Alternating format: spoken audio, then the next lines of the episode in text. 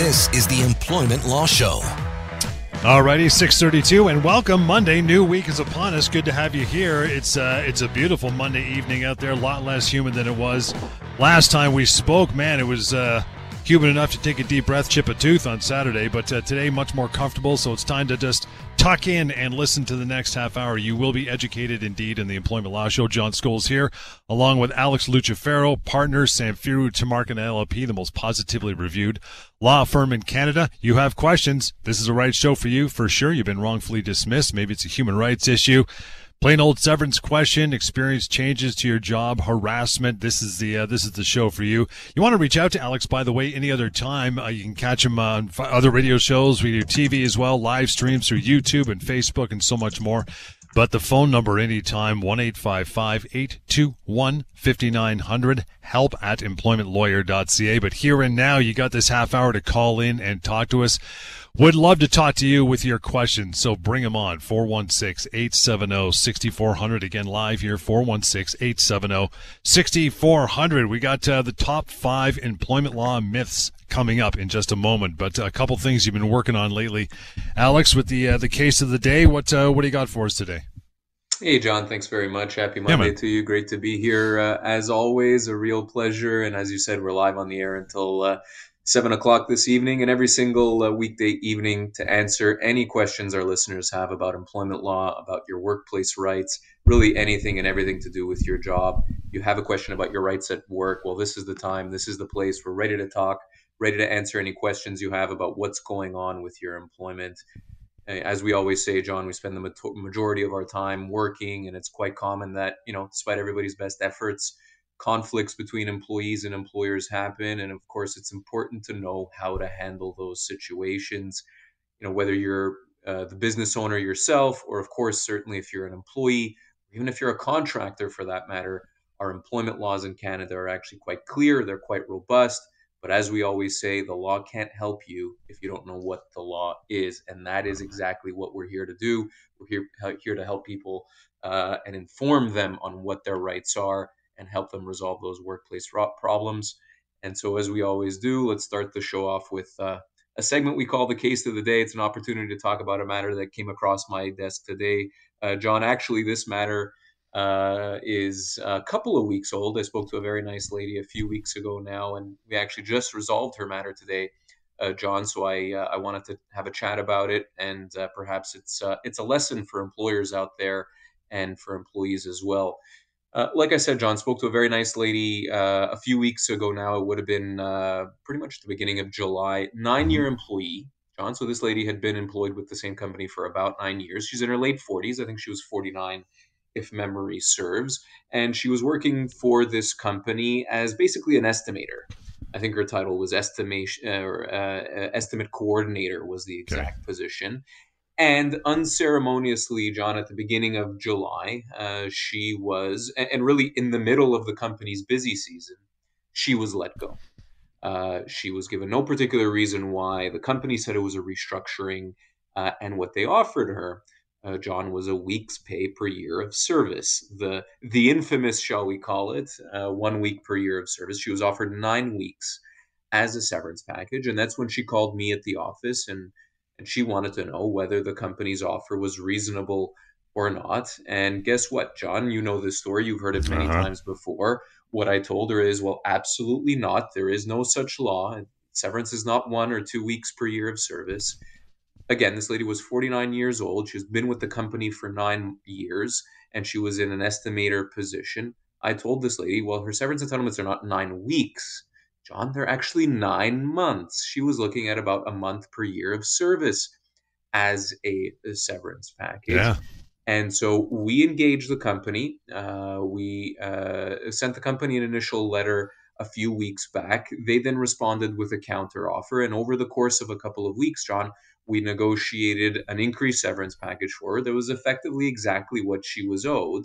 Uh, and we resolved her matter. We got effectively a final offer from the company today and she's going to be uh, accepting it. It's in line with her uh, entitlements. And, you know, I give this example, John, for a couple of reasons, but mainly for two reasons. The first one being this is not uh, an extraordinary event. Employers, when they're letting employees go like this, uh, they almost always will undervalue an employee's severance entitlements. They will effectively always offer less than what an employee is actually owed. That's not surprising to us as employment lawyers. It's not shocking. It's par for the course. So, lesson number one for all our listeners out there, especially the employees, of course, is don't just accept the severance offer uh, on the spot. Odds are you're owed way more than mm-hmm. what your employer has initially offered you. A lesson for employers, of course, is well, make sure you get some advice before you start offering severance packages in the range of a week per year of service. It's oftentimes well short of what an employee's severance entitlements are. The second lesson, John, if I could say so uh, myself, and this is not to pat ourselves on the back at all, but you know, oftentimes it's quite easy to negotiate an increased severance package for an employee. It doesn't require formal legal action. We don't have to get nasty. Uh, you know, a little bit of back and forth, oftentimes a few weeks, and we're able to get an uh, employee the severance that they're actually owed. And that's exactly what happened here. And again, that's not some sort of rare occurrence. This is right. of par for the course in these situations. So, you know, again, employees out there, please make sure don't sign off on severance offers uh, on the spot. Make sure that you speak with an employment lawyer before you sign off on any kind of severance package or if you're having any kind of employment issue. Odds are you've been offered way less than what you're actually owed. And odds are uh, that an employment lawyer will be able to relatively easily get you your proper severance entitlements based on yeah. your age, position, and years of service, which is how severance is calculated at the end of the day. Again, reaching out to Alex anytime you hear him talking there, no problem. 1 821 5900. Help at employmentlawyer.ca. And you can also run the math yourself. Pocketemploymentlawyer.ca as part of that website, which is free and anonymous. The severance pay calculator is there, and it gives you a nice number as to what your severance should be. It takes about 30 seconds to go through that WE program and have a uh, have a look what comes out the. Uh, the back end, which is uh, very easy to navigate. So check that out. I want to get uh, Bill on the line here quickly. Hey, Bill, what's uh, what's your question? Thanks for calling in. Hey, no problem. I, lo- I listen to your show every day. I'm a trucker. Ah, I love it. Appreciate it, brother. What's up? Why does the ministry only get you minimum? why is that? Like, why is the government there to try and help citizens? I know what a concept that is. what do you think, Alex? We've heard that question. The million before, dollar, right? yeah, yeah, million dollar right. question, uh, uh, Bill. And I mean, the answer is pretty straightforward, and and it's the following: the Ministry of Labor, Bill, can only enforce the legislation that is in play in these situations. And that legislation, when it comes to severance or when it comes to any kind of employment standards, is the Ontario Employment Standards Act. The Employment Standards Act in Ontario provides for minimum protections and minimum employment standards. So that's where you find everything from minimum wage and vacation pay and overtime pay. And there are also some provisions in the legislation about termination and severance pay. The Ministry of Labor bill can only enforce that legislation, can only enforce the Employment Standards Act. And that's why, I mean, they're great for issues like vacation pay and like overtime pay and minimum wage, of course. But severance isn't just those minimum entitlements. What we call your full severance in, entitlements are not found in the Employment Standards Act. This is what we call common law or judge made law. This is law that has developed over really decades and decades and decades through our court system. And it's what we refer to as your an employee's full severance entitlements based on their age, position, and years of service.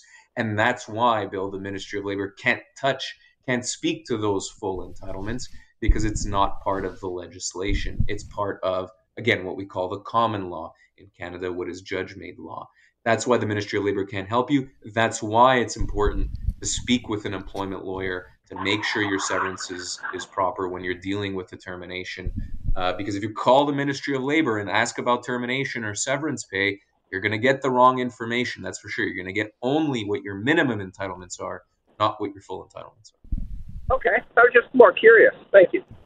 No problem, Bill. Thank you for listening and, uh, and hanging in there and asking a question. Again, you ask questions like that. There's thousands of other people probably went, ah, yeah, I've always wanted to know that as well. So, uh, well played, sir. Want to get into this as well. The top five employment law myths before we get into our first break. Uh, number one or number five, depending how you look at it. Uh, Alex, your employer can only let you go if they have a good reason to. No, no, no. Yeah, that's right, uh, John. And you know, this is oftentimes a difficult uh, topic, different, com- uh, difficult conversation that I mm-hmm. have mm-hmm. with the people that I speak to. Oftentimes, they are really gun ho. Employees, that is, are really gun ho about the reason why they were let go.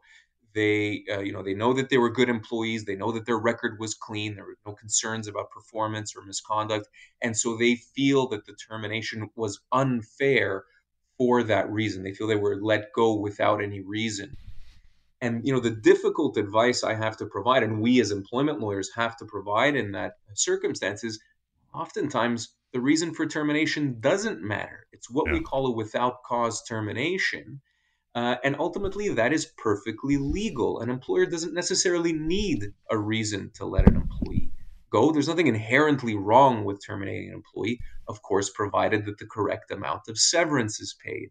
And so, in a situation like that, again, when we're dealing with a without cause termination, I mean, really the reason could be restructuring, or it could be that they didn't like the color of the employee's shoes it doesn't ultimately matter. And I mean that sincerely. It doesn't ultimately matter what that reason is.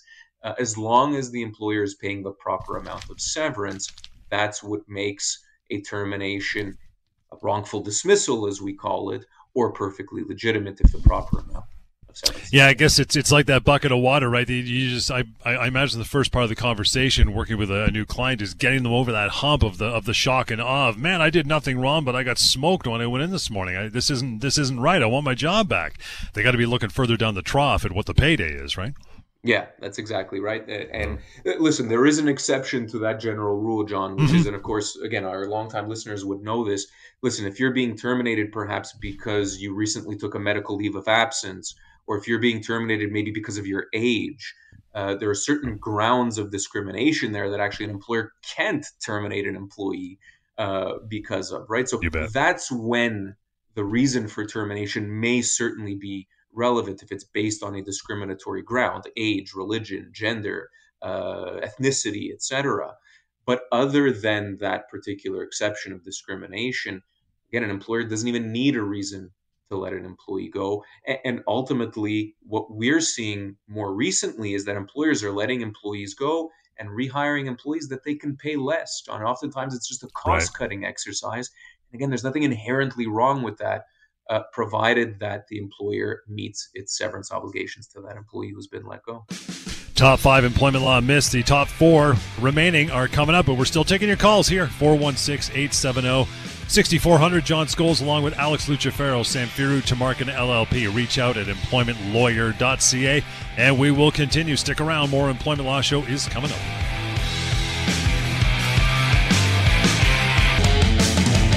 Welcome back to the Employment Law Show. All righty, welcome back to it. It is 647 here on your Monday evening. Reminder, Monday, Tuesday, Wednesday, Thursday, we are here with the Employment Law Show from 6.30 to 7, so all kinds of opportunities during the week to slip in here that half hour, learn lots, make a phone call, get educated, and uh, carry on. Yeah, 416-870-6400. Joan, thank you so much for taking the time. What's your question? I'd like to know how much uh, notice you have to give to quit or retire. Another great question. What do you think, Alex? Yeah, there's no set rule here, uh, Joan. I mean, ultimately, the notice that one has to provide to retire or to resign, they effectively mean the same thing, is reasonable notice. You might want to have a look at your contract, uh, Joan, if there's anything in there that speaks to resignation. Oftentimes there is if you have an employment contract. Most employers will insert a two week notice period or a three week notice period. If your position is more senior and you've got more responsibility in your role, sometimes there'll be a one month notice period to provide for a resignation. So have a look at the contract first. Uh, then, if there's nothing in the contract, again, depending on your seniority within the company, really anywhere between two weeks and a month is probably going to be reasonable. One month, if you've got a senior position with a lot of responsibility, and you know, if it's a, a, relatively low level position and you haven't maybe been with the company for very long, a couple of weeks notice is more than enough. Can they force you to give more notice? Like if you have potentially. Yeah, potentially they can, uh, Joan. Again, it might depend on what's in your contract. If you do have a contract, no contract. that speaks to nope. no contract, yeah, how much no are we contract. talking about here, Joan? How much notice are, are they asking you to give? They, well, they haven't get, asked me any yet. I'm just wondering how much I should offer them.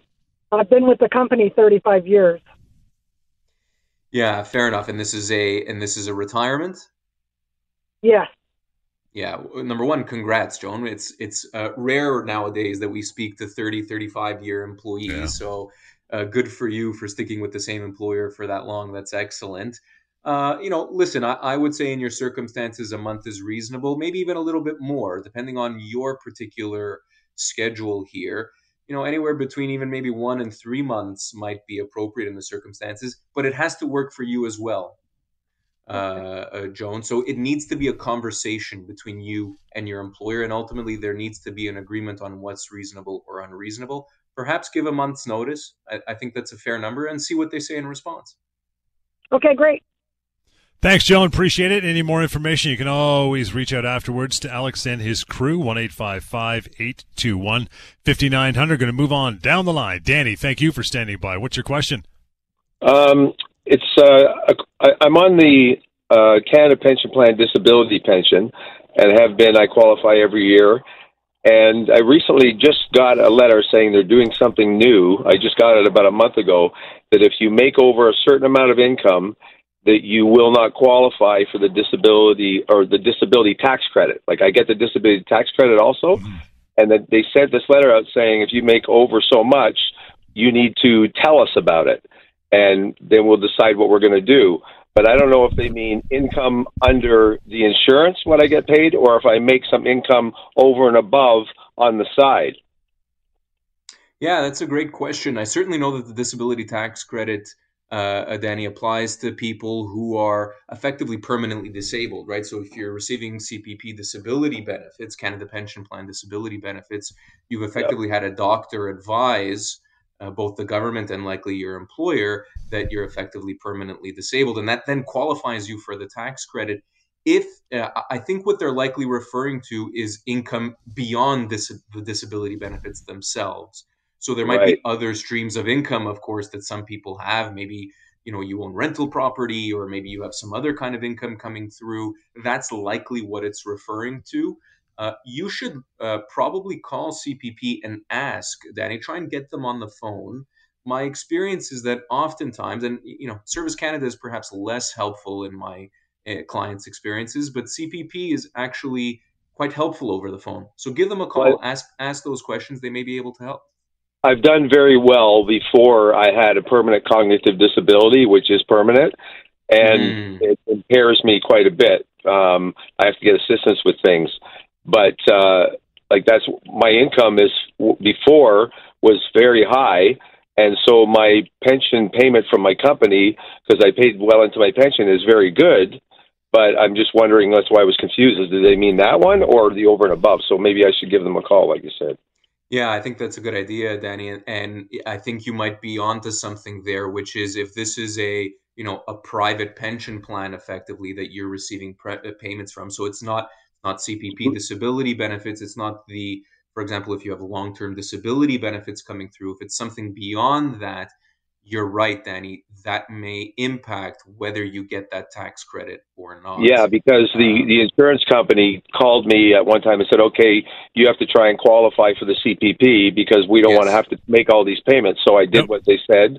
You know, I always have, and I qualified for it immediately. And so I've got this, you know, the split payment and gave them retroactive stuff back, right? Yeah. And so and that that's is fair, and that so, is that is the way it works with yeah, insurance companies, and and uh, that, that's what's provided for under the, the disability policy. Like I said, Danny, give them a call. Uh, if you qualify, great, and if you don't, it's likely because there might be another stream of income there beyond the insurance benefits.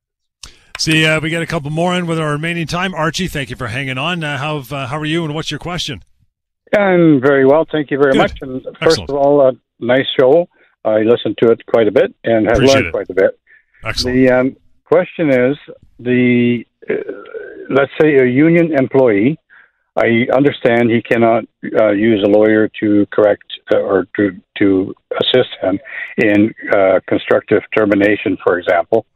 So okay, but now let's say that union employee has let's say a note falling with the union at the workplace, and apparently you can now um, pay your union dues or the same amount as your union dues to any charity of your liking. And so now, let's say that employee uh, encounters a constructive uh, termination situation, let's say, does he can he now use a lawyer uh, such as yourself to assist him in a, in in such a termination, or does he still have to abide by the union contract rules or or, or write ups? Yeah, it's it's a question we get uh, very often, uh, Archie. It needs to be said, and and the difficult answer is no. It is the union that ultimately is uh, the employee's legal representative in a unionized work environment, and for that reason, you cannot hire an outside employment lawyer uh, to mm. represent you, the individual employee, against the employer. Again, it's the union that ultimately has to take on that mantle of representing the employee and representing the employee's interests against the employer. This is something I say very uh, often. You know, unionized employment is is great for a lot of reasons. Uh, oftentimes, the pay is better. Oftentimes, the benefits are better. There is certainly more job security as well uh, it is more difficult to terminate an employee who is unionized uh, as opposed to a non-unionized employee. That said, Archie, you know, and it does need to be said, uh, you know, when it comes to things like severance negotiations, when it comes to things like representing the individual employee uh, against the actions actions of its employer, that is where unionized employees oftentimes feel let down, uh, and their severance entitlements are often very minimal uh, and oftentimes they feel as though the union doesn't have their back, doesn't uh, move forward with particular concerns or claims that the individual employee might have. It is the unfortunate reality of our legal system when it comes to unionized employment and labor law, as we call it. Um, and that's the give and take of being a unionized employee. Thanks, Archie. Let's see if we get Stephen in here quickly with the remaining couple minutes. Stephen, what's your question, pal? My question is with respect to the Ontario COVID 19 worker income protection benefit. Um, I've contacted the Ministry of Labor today to find out if I qualify because uh, we just uh, um, have COVID, uh, diagnosed with COVID, and they said we wouldn't be covered because we're self-employed and we're not then covered under the Employment Standard Act. Is that correct? Yeah, that is likely correct. I do know that uh, the previous government benefits, what we were referring to as the CERB, right, uh, Stephen we was that. That's right. That's that's exactly right. Did also protect self-employed individuals, but you're right that, for example, uh, what's called paid infectious disease emergency leave, or I think what you referred to as the worker income uh, income protection benefit, you are absolutely right, is not available to self-employed individuals. Now, this is where, Stephen, we get into the analysis of well, are you in fact an employee of whichever company you work for, or you or you are you indeed uh, an independent contractor or self-employed uh, individual? And that's when we start to get into things like, you know, do you work for multiple uh, employees? Do you own your own equipment? You know, et cetera. Oftentimes, employees are misqual- misclassified rather uh, as being self-employed or being contractors, as we call them, as opposed to employees it's analysis. It's an analysis that uh, might be worth getting into, perhaps off air, uh, Stephen, if we're running out of uh, uh, time. But um, I can confirm that self-employed individuals don't qualify for paid infectious disease emergency leave or the worker income protection. And we are done till tomorrow. We are back. In the meantime, call Alex and his team. Want to chat more? 1 821 5900. Email we use help at employmentlawyer.ca. And the website of the free and anonymous variety with the severance pay calculator rolled into it, pocketemploymentlawyer.ca. We'll chat tomorrow, 6.30, the Employment Law Show.